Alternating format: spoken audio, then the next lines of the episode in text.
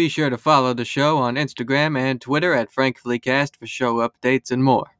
And remember to tune in every Thursday at 8 a.m. on the East Coast, 5 a.m. on the West Coast for new episodes.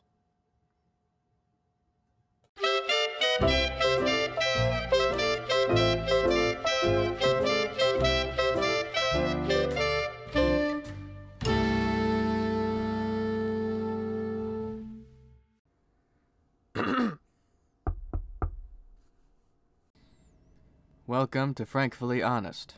I'm Frank Driscoll. I recently took up meditation again.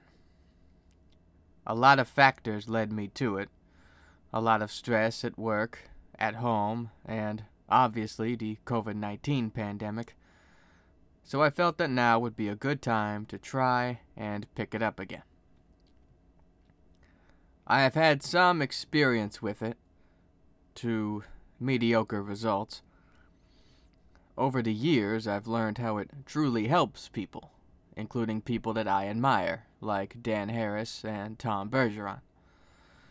I tried to pick it up at a really dark point in my life during my sophomore year of college.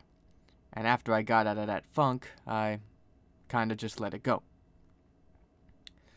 Then I picked it up again, stopped it, took it up again, and then stopped it again. As you can see, it's a cycle. But recently, I was on the verge of total burnout. So I decided to do something I've never done, and that's ask for help from my health insurance. And they recommended a subscription to a meditation app. I had always wanted to try one, but honestly, I didn't want to pay for it, even though I knew I could afford it. It's a millennial thing even though I'm technically Gen Z. Anyway, through this app, there are guided meditations and other resources to help give one a sense of being with the world. Now, originally, I thought that the guidance itself was what I needed to succeed. Well, I mean, think about it. We need guides. If we didn't have a tour guide at the museum, we'd get lost. If we didn't have the TV guide, we wouldn't know what's on. You get the idea. But over time, I realized that the real trick to success is really just getting accustomed to it. One thing I learned is that there's really no technique, or wrong or right way to do it. You could sit down, you can lie down. You can have your eyes open, you can have your eyes closed. You can breathe with your mouth, you can breathe with your nose. Really doesn't matter. Plus, this app makes meditation a lot easier and it's really not something you have to try really hard at. Really, it's just taking a moment to yourself. No distractions, no other thoughts going on, just living in the literal present moment. Simple yet brilliant. I learned from people on the app that it's kind of like sleeping. If we try too hard to go to bed at night, we might sleep a lot less than we intend to. Meditation's kind of similar.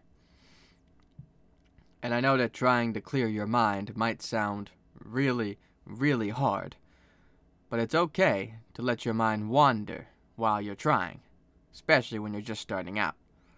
Just as long as you remain in a Zen state and don't let it take over you.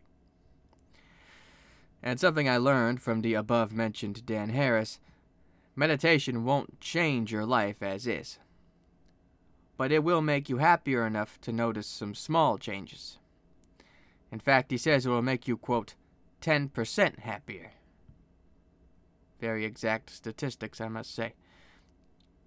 In fact, I just started reading his book about his journey with meditation, also called 10% Happier. And if I can be honest with you, I do feel a bit happier. These past few weeks, I've been emotionally well, and I feel like I've been less reactive over things I can't control, and I'm hoping it stays like that. Who would have thought that giving just a couple minutes a day to yourself was so nice? I sure didn't. But I'm a believer now. And that is frankly honest. Until next time. I'm Frank Driscoll. Have a good one.